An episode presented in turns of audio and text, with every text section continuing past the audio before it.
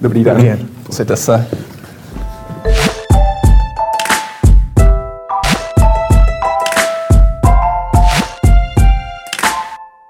Výmluvy neberu. To je volební heslo, se kterým jde do krajských voleb, které se konají v pátek a sobotu Martin Kuba.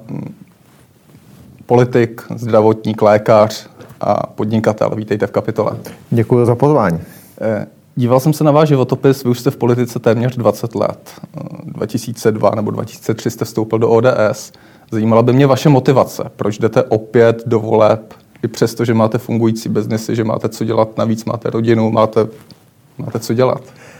Je pravda, že já jsem politicky aktivní 20 let eh, a někdy se to trochu zkresluje. Já jsem vlastně v eh, uvolněné nějaké politické funkci, ale celkem byl asi 4 roky, víc ne, když máme i funkci ministra i náměstka eh, hejtmana, takže já jsem déle než 4 roky vlastně aktivní politiku, takovou tu, kdy vlastně ji děláte na full time a jste za ní placen, nedělal, ale politika prostě ke mně patří. Já jsem vždycky byl spíš chlap, který věci kolem sebe rád vytváří a ovlivňuje a ne sedí doma a stěžuje si, jak to je, takže to prostě buď v sobě máte nebo nemáte, já to asi v sobě mám a protože jsem jeho Čech, narodil jsem se tam, jsem patriot, žiju tam, podnikáme tam a záleží mi na tom, jak ten kraj bude vypadat, tak s tím souvisí to, že prostě pořád eh, mám tu tendenci více ty věci kolem sebe tvořit. Takže nejsem typ, který by na to rezignoval a řekl si, já si budu dělat jenom svoje a je mi jedno, jak to kolem vypadá, prostě to v sobě mám a to je to, co mě zase do těch Eh, voleb, voleb vede a taky to, že mě kolegové hmm. požádali, abych ten tým vedl, sestavil a mm, tak takhle kandidujem. Do voleb jdete s docela velkou a masivní kampaní, minimálně na jeho české poměry. Sám jste zmiňoval, že stále kolem 4 milionů korun. Není to moc? Já nevím, jestli je to moc nebo málo. Já myslím, že máme v téhle chvíli vlastně unikátní tým. Povedlo se sestavit tým z velké části nestraníků, lidí, kteří jsou odborníci ve svých profesích, lidí, kteří jsou úspěšní ve svých životech, osobních i profesních, mají za sebou výsledky. Já tedy musím říct, že co mě na politice obecně začíná chybět, a to ne na té krajské, ale na té krajské je to hodně vidět, jsou prostě konkrétní výsledky za těmi lidmi. Ty politici si trochu zvykli na to, že vlastně těm lidem naslibují slibují ty věci a pak za čtyři roky se vlastně řekne, proč se to nestalo. Je to hodně třeba vidět u dopravních staveb. Eh, pořád se slibují obchvaty, ale už těm lidem nikdo neřekne, že ta silnice není čára fixou na mapě, hmm. že za ní musí být projednání, připravení, územní rozhodnutí, stavební povolení, vykoupení pozemku a nikdo těm lidem neříká, co je zatím všechno práce, ale hlavně nikdo tu práci nedělá. Ti politici rádi chodí stříhat ty pásky, mají pocit, že tuhle práci už by měli dělat jenom ti úředníci a ono tak nefunguje. Já dnes dneska můžu srovnat, jak nám běží život ve firmě a jak běží na úřadech, nebo jak já ho znám z politiky. A když vidím, co lidé musí dělat ve svých pracích, ve firmách, to tempo je hmm. naprosto nesrovnatelné. Takže my hlavně jdeme do toho mm, s kampaní, která chce říct, že chceme mít za sebou výsledky, víme, jak to dělat, jsme lidé, kteří jsou na výsledky zvyklí a to je hlavní moto, s kterým kandidujeme. No to srovnání s firmou mi teď trochu nechtěně připomíná parodii na heslo budu kraj řídit jako firmu. Eh, v čem budete jiný? Nebo ono se to hrozně jednoduše říká, nezlobte se, eh, že budete eh, řídit, že přenesete ty dobré zvyky z toho biznesu do státní zprávy ale jak vidíme na hnutí ano, tak to má pořád svoje rezervy, to naplňování toho přístupu. To bez zesporu svoje rezervy má. Otázka je, jak to kdo vnímá. Já tady musím říct, že si nemyslím, že stát je firma, anebo že kraj je firma. Přesto tvrdím, že krajský úřad se musí chovat jako firma, pokud připravuje stavební povolení pro nějakou stavbu. Hmm. Pokud chce něco postavit. Protože já musím říct, že eh, pokud, a teď to přirovnám k naší firmě, chcete jeden rok prodávat tolik a tolik battery boxů, kusů a nebo vyrábět a za rok tu kapacitu chcete navýšit, tak musíte mít konkrétní jasný plán, co se každý týden hmm. udělá. A pokud slíbíte lidem v Husinci nebo v Blatné prostě obchvat, tak musíte mít konkrétní jasný plán, co se udělá příští týden, kdo to udělá, jak to bude a tohle to mě v té politice jako extrémně chybí. Takže já nejsem ten, který se vysmívá heslu řídit stát jako firmu, spíše mi vadí, že to provedení se jako uh, hnutí ano příliš nepovedlo. Je pravda, že jsou to jiné prostředí, ale ta efektivita, s kterou prostě pracuje ten člověk v normální firmě a upřímně řečeno, s kterou musí pracovat nejen majitel firmy, ale když třeba půjdete na brigádu a plníte regály v Tesku, tak ty regály musí být večer naplněný. Hmm. Jinak vás prostě z té práce vyhodí. Ale když jste politikem, jdete kandidovat a řešíte, nebo slibujete jeho Čechům, že vyřešíte dopravu a za čtyři roky se před ně postavíte, je to příklad naší koalice, řeknete, no, my jsme postavili jenom jeden obchvat, musí se s tím už začít, tak to prostě není jako dobře. To, to byste v normální firmě neobstál. A ty politici bohužel prostě to takhle mají. Určitě ne, ale proč by měli věřit vám teďkon? To samozřejmě záleží na nich, já úplně rozumím, nebo na nich, na voličích, samozřejmě velmi rozumím tomu, že jsou ti lidé už tím zklamaní, že prostě když se před ně vždycky někdo postaví a řekne, my postavíme obchvaty eh, a potom nejsou, eh, tak eh, je to prostě jako frustrující a už se tomu nechce věřit a vidím to v těch debatách na Facebooku, kdy se snažím se všemi mluvit a i těm lidem říkám, že je vlastně chápu. A právě proto jsme postavili ten tým tak, aby v něm nebyli politici z okresu, kteří si to hmm. někde vysedili na schůzi, schůzích, ale aby tam byli lidé, kteří mají svoje firmy nebo mají úspěšné kariéry za sebou, vedou vysoké školy, prostě lidé, kteří těmi věcmi prošli a jsou zvyklí na ty výsledky. Lidé v Jižních Čechách mohou sledovat, co já dělám, já tu kampaň nedělám, takže bych něco nově říkal, mám za sebou nějaké výsledky a je na lidech, aby je zhodnotili. Ale rozhodně to, co chceme do toho přinést, je mít za sebou konkrétní výsledky toho, co za námi bude vidět. Hmm nejde jenom o obchvaty. Já si vzpomínám, jsem byl poměrně nedávno na jedné investorské konferenci, kde spousta chytrých hlav stále nechápala, že nemáme napojení na Rakousko po 30 letech vlastně což je částečně problém jeho českého kraje, eh, samozřejmě z centrální úrovně jeho českého kraje a dálnice D3. Eh, to by měla být hotová 2025.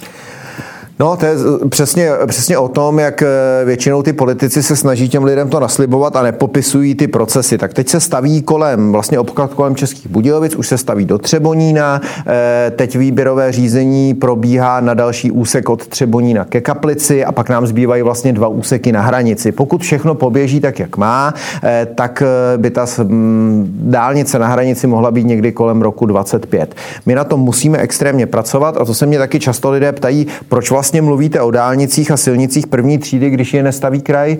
Ano, ale je třeba si uvědomit, že všechna povolení k tomu vydává ten krajský hmm. úřad. Abyste mohl stavět dálnici, tak potřebujete povolení, které se týkají životního prostředí, stavební povolení a to všechno dělá krajský úřad. Když ten krajský úředník udělá chybu, tak se to může posunout o rok nebo o dva. To je klasický příklad třeba Chínová. To je jedna jeho česká obec, kde se staví v téhle chvíli e, obchvat, začíná se a posunulo se to zbytečně o rok, protože byla chyba v těch procesech. To znamená, ti lidé si ne neuvědomují, že řadu těch povolení a toho, jak to rychle bude připraveno, právě rozhoduje kraj.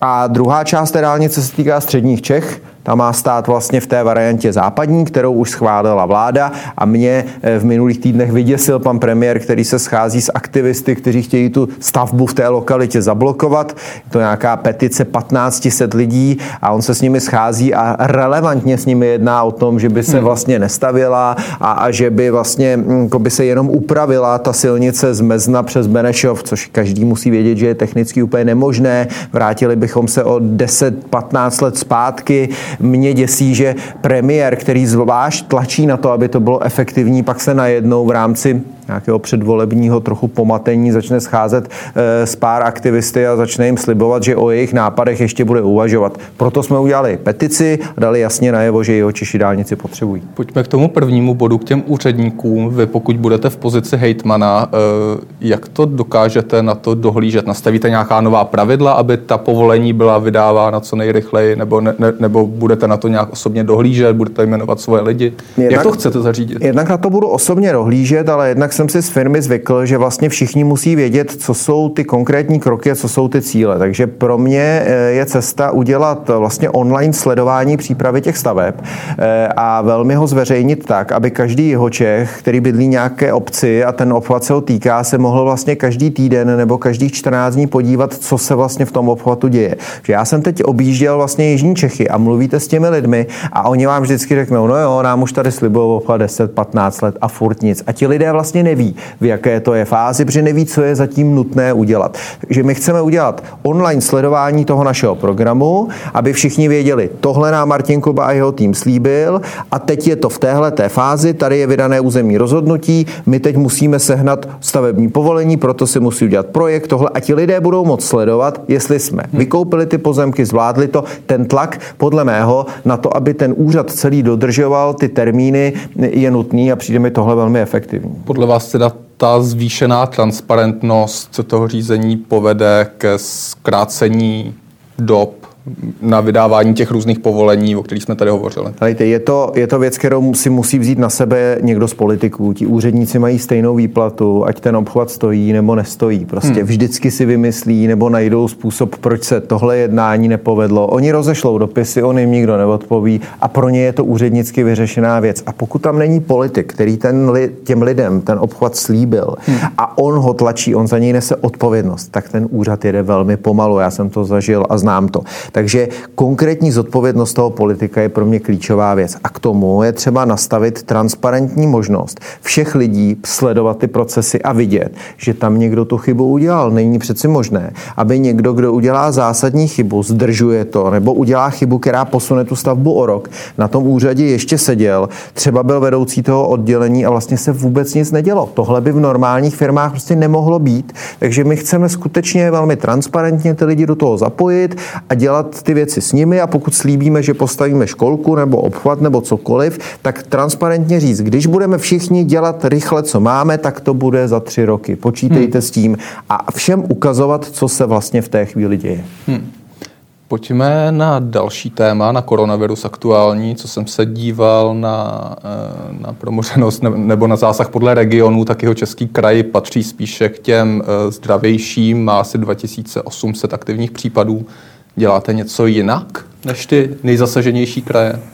Já si myslím, že eh, vlastně v Jižních Čechách eh, byla za začátku velmi dobrá práce hygieny, to trasování bylo zvládáno velmi dobře. Myslím, že jiho Češi jako takový se chovají zodpovědně a eh, tomu taky odpovídá ta situace v tom kraji. V téhle té chvíli se už trošku více začínají plnit i nemocnice, už i v Jižních Čechách, přesto jsem přesvědčen, že kapacitně jsme na to v téhle té chvíli dobře připraveni. Byť já jsem zastáncem toho, že eh, pokud budeme eh, tu nákazu všichni ignorovat a budeme se prostě chovat, že je nám to jedno, tak na to žádný systém nemůže být připraven. A tvrdím, že více než nějaké nařízení a nouzové stavy a příkazy eh, pana ministra Primuly nebo pana premiéra o tom, jak to proběhne na jihu Čech, rozhodne to, jak se jiho Češi budou chovat. A já na to mám dvě základní poučky. Mm, jedna je, chovej se teď tak, jako bys ten koronavirus měl a nechtěl jim nakazit nikoho, kdo stojí vedle tebe. A druhá je chovej se, jako by ho měl ten, kdo je vedle tebe a ty nechceš, aby tebe nakazil. A neděláme to kvůli sobě, protože se většina z nás nebojí, ale děláme to kvůli lidem, které máme rádi, které chceme ochránit, eh, protože když ta vlna proletí tou populací a proletí opravdu hodně rychle, tak i ty minimální procenta prostě lidí, kteří skončí na těch hmm. lůžkách, budou v absolutním počtu takový počet, že to prostě ty nemocnice nebudou schopny zvládnout. To není prostě fakticky možné jsme jako Češi připraveni na, na ten apel osobní zodpovědnosti, protože já, co například cestu hromadnou dopravou, tak mi přijde, že spousta lidí ty roušky bere tak nějak spíš u nás je to velice neformálně. U nás je to trochu problém. Myslím si, že to do určité míry e, souvisí s naší národní povahou. Mě až překvapuje, kolik jakoby popíračů vlastně těch roušek je. Já jako lékař jsem v nich strávil na sálech poměrně hodně času u operací jako anesteziolog.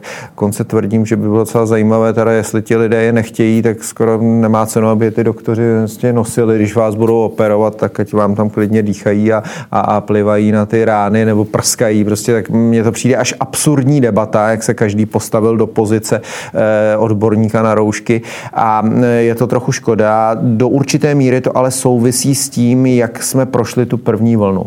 Tady se šláplo na brzdu extrémně brzo a hmm. velmi silně. Ta společnost se vlastně zastavila. A Andrej Babiš a vláda se chlubí vlastně, my jsme to super zvládli, no jenom, že my jsme to zvládli, ale žádným chytrým opatřením. Na tom nebylo nic chytrého, hmm. to byla epidemiologická poučka. Všichni zůstaňte doma a nikdo se nenakazí. A ono to fungovalo. Silové řešení. Silové a, a trochu, ne, nechci říct hloupé, ale jednoduché řešení. Prostě žádná chytristika v tom nebyla. A mezi tím se ty ostatní státy začaly učit, že ten virus nezmizí, že s ním musí žít a připravovali chytrá řešení. A my jsme to zastavili za cenu zásadní zastavení společnosti a ono se nic nestalo. Takže ti lidé žili s tím, počkej, ale my nikam nesmíme, všechno se zastavilo, krize a ono se nic neděje. Zatímco třeba severní Itálie, která si prošla to, že někomu umřel, příbuzný, známý, babička, teta, tak oni to znají. Když dneska přijedete do severní Itálie, tak ti lidé se přirozeně chovají prostě jinak. Ti Češi mají pocit, že ta brzda byla moc silná na to, že se vlastně nestalo nic, ale ono to spolu souviselo. Právě proto, že ta brzda hmm. byla tak silná, tak se nic nestalo.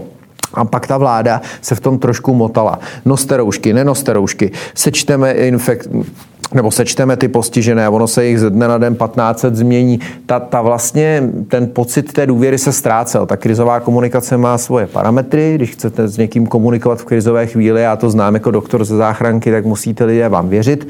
Vy musíte furt vědět, co chcete dělat a všem vysvětlovat. Tohle děláme, proto oni vám musí rozumět. Hmm. To se té vládě významně nevedlo. Teda. Hmm jak, jak to zvládá nyní ta vláda, tu druhou krizi, eh, tím svým přístupem. Eh, vlastně máme nového ministra zdravotnictví. Eh, jak hodnotíte jeho první kroky?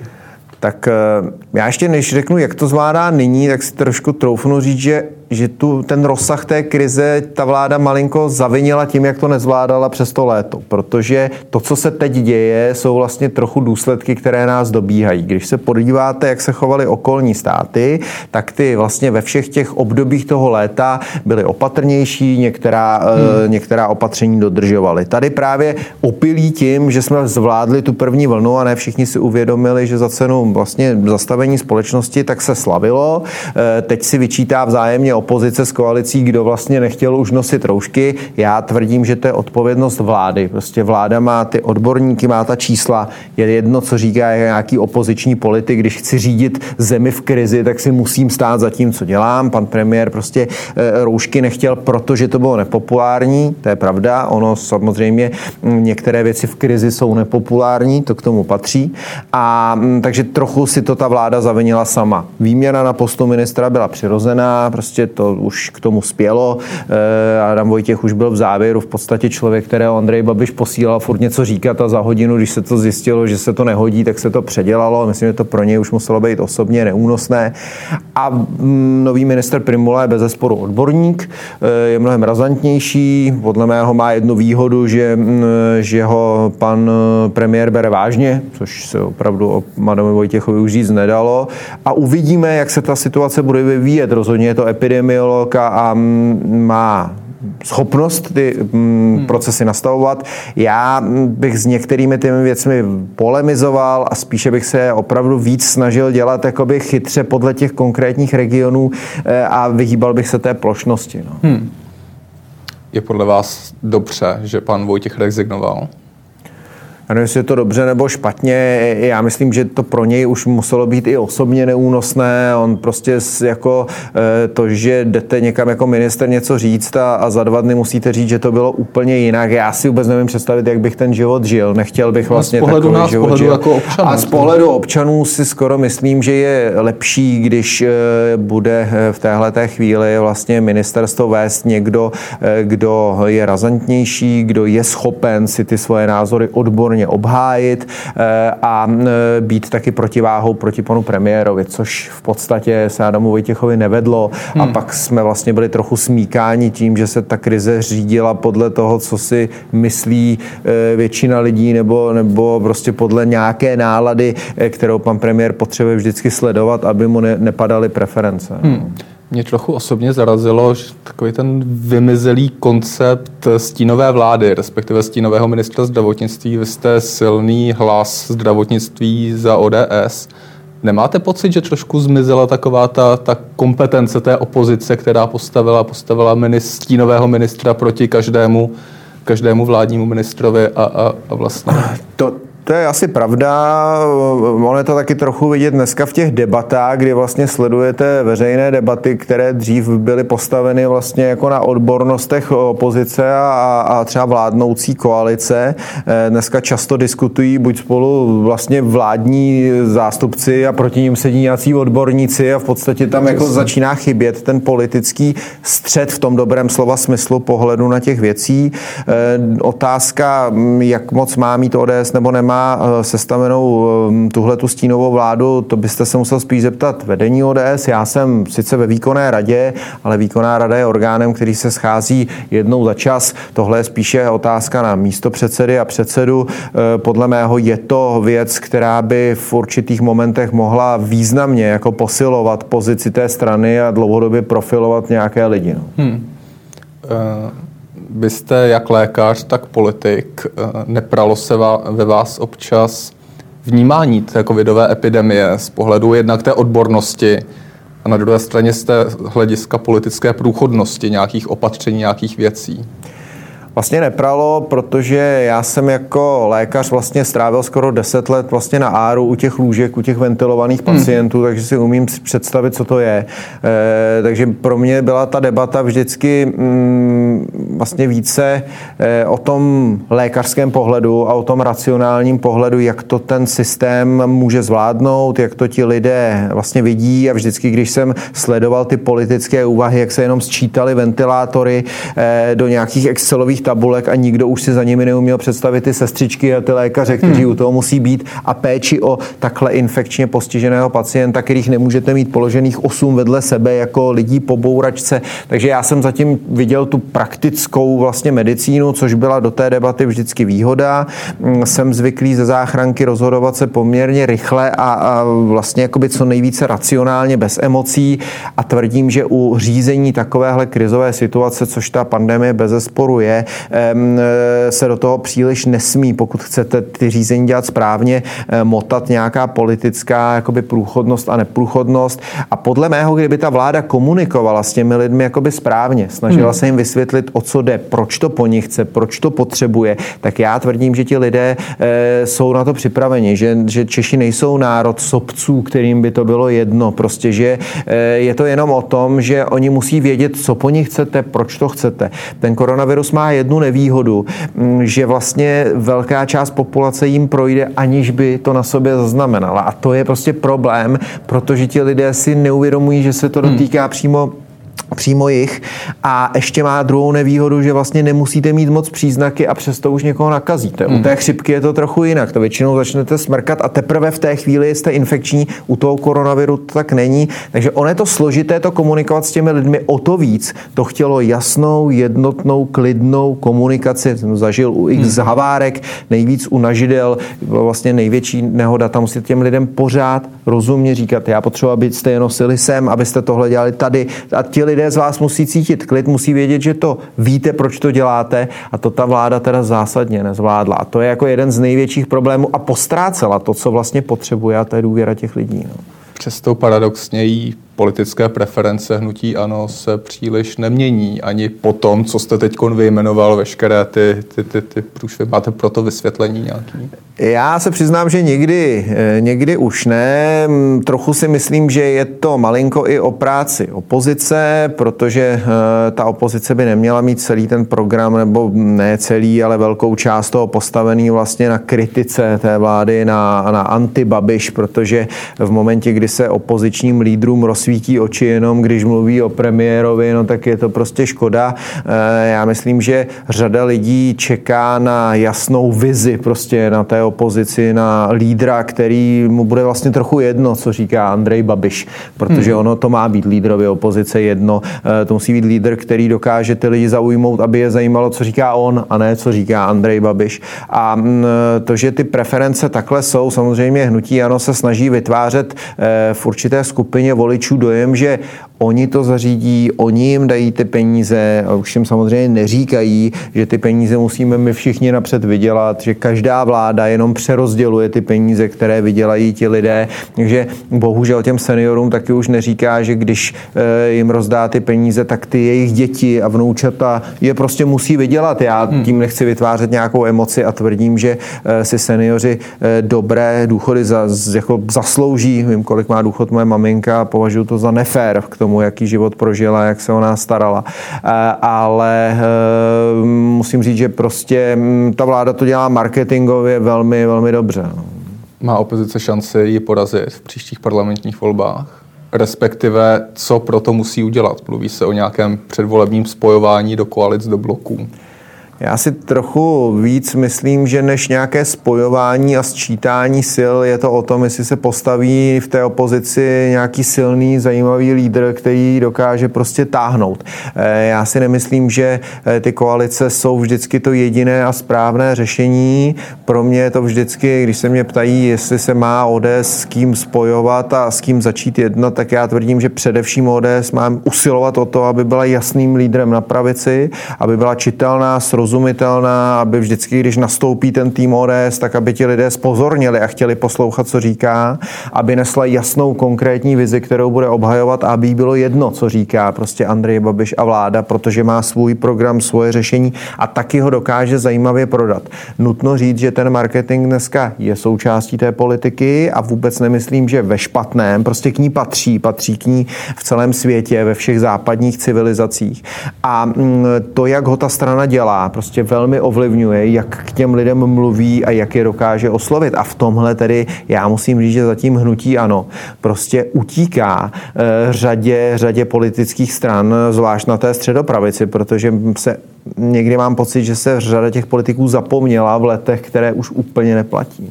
A přesně teď se vás ptám na to řešení, jak z toho chcete jít ven, protože ta samá situace tady byla před čtyřmi lety, kdy, kdy vlastně hnutí ano dominantně vyhrálo ODS měla stejného, stejného předsedu, měla, eh, nebo mě, měla tradiční konzervativní kampaň. Jste ve výkonné radě, budete chtít nějaké změny, budete plánovat já ve Nějaký nový impuls, něco, aby to neskončilo přesně jako před čtyřmi lety.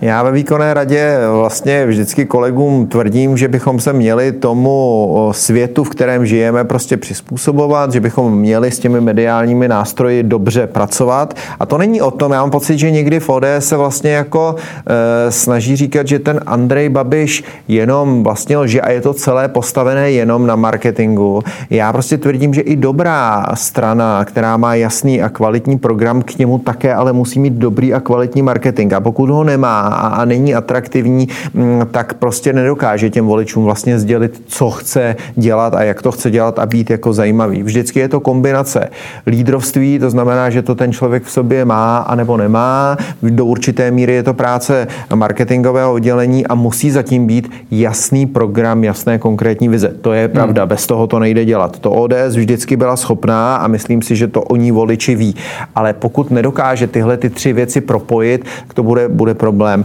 V téhle té chvíli musíme počkat, jak dopadnou krajské volby. Já myslím, že oni trochu vytvoří tu náladu. Myslím, že všichni lídři v Praze očekávají, jak dopadnou různě, jestli posílí, neposílí a jsou připraveni asi jednat o těch koalicích. Já si to rád poslechnu, mm, přesto mám na to názor ten, že ODS by měla být jako jasným lídrem, který tu pravici vede. Je trochu jedno, jestli se s někým spojíme nebo nespojíme. Hmm. Já bych rád viděl ODS v kondici, kdy je schopná porazit hnutí ano, protože to považuji za jako věc, bez které ODS prostě nemůže fungovat. Ta se nemůže upnout na to, s kým se spojíme, aby jsme někoho porazili. My musíme toužit být přeci stranou, která ten eh, český stát je schopna vést a ty volby vyhrávat. A nejenom proto, že se s někým prostě domluvíme. Hmm. Pojďme k těm třem klíčovým proměnám, který jste zmínil. Personální líder, marketing a vize.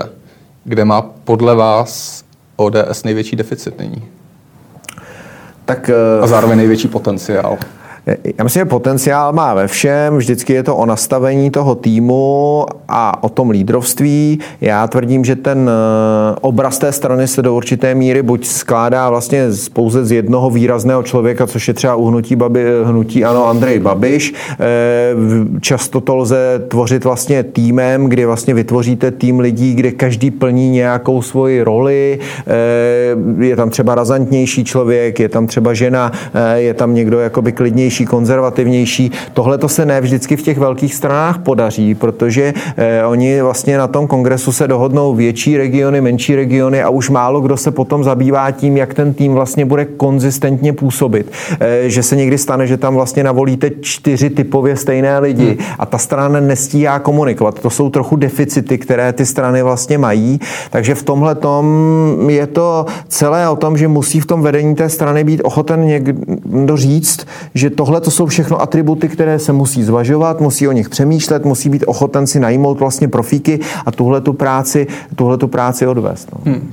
Poslední otázka. Mělo by teda ODS zvažovat agresivnější, asertivnější marketing před parlamentními volbami? Já si nemyslím, že agresivnější. Já trošku mám pocit, že co tak poslouchám lidi, že spíš jim malinko vadí, že v téhle chvíli je ODS vnímaná jako strana, která se jí pořád vlastně něco nelíbí, pořád vlastně má nějakou kritiku, eh, aniž by eh, vlastně nesla jako jasný, silný svůj program, možná mnohem klidněji. To není o agresivitě, to je prostě o, ně, o určité síle, která je z té strany cítit. Ona je z vás taky cítit do určité míry jako z člověka, prostě je anebo není. Eh, já myslím, že to není o mm, dalších agresivních výpadech, v žádném případě to podle mého není o nějakém anti někdo. Je to prostě jasný tým se silným lídrem s jasnou vizí, který prostě dokáže srozumitelně, pohodově, eh, příjemně prostě těm lidem sdělit. Je to kombinace věcí, eh, kterou prostě musí to vedení zvládat. Eh, bylo zvoleno před rokem, teď prostě má ještě rok na to, aby se připravili na krajské volby, na parlamentní volby a potom samozřejmě za to musí nést všichni jako odpovědnost. To k té politice normálně přirozeně patří. Já nemyslím to vůbec ani ve zlém, ani v dobrém. To je tak. Říká Martin Kuba, jeho český politik, podnikatel, lékař. Díky, že jste přišel do kapitoly. Já moc děkuji za pozvání.